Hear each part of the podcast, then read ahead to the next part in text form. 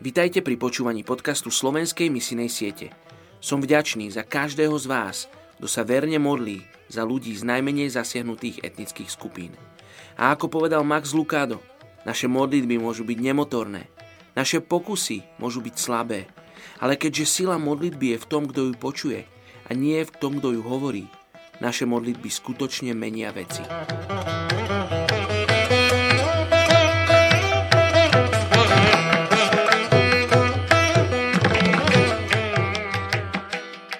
Je 6. február. Príslovie 22.2. Boháč a bedár sa v niečom stretávajú. Obaja sú dielom hospodina. Dnes sa budeme modliť za etnickú skupinu Arundhatiar v Indii. Viac ako milión príslušníkov tejto etnickej skupiny žije v oblasti Južnej Indie.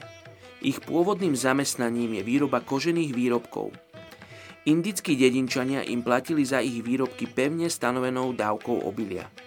Takisto chovajú ošípané, ovce a kozy.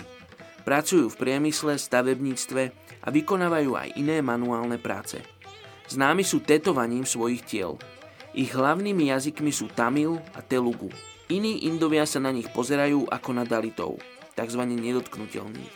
Ich gramotnosť je menej ako 20 Problémom pri ich zasiahnutí je, že vyššie kasty sa s nimi nechcú stýkať a evanielium im musí byť zvestované v ústnej a vizuálnej forme.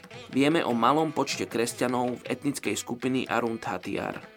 Poďte sa spolu so mnou modliť za túto etnickú skupinu Arunt Hatiar v Indii. Oče, modlím sa za túto etnickú skupinu. Modlím sa za to, aby si k ním Ty prehovoril. Oče, aby si prehovaral do ich srdca Možno nevedia čítať, možno nevedia písať, oče, ale ty vieš hovoriť priamo do srdca. Oče, modlím sa aj za tých, ktorí prídu k ním, aby neučili iba slovami, ale učili svojim životom.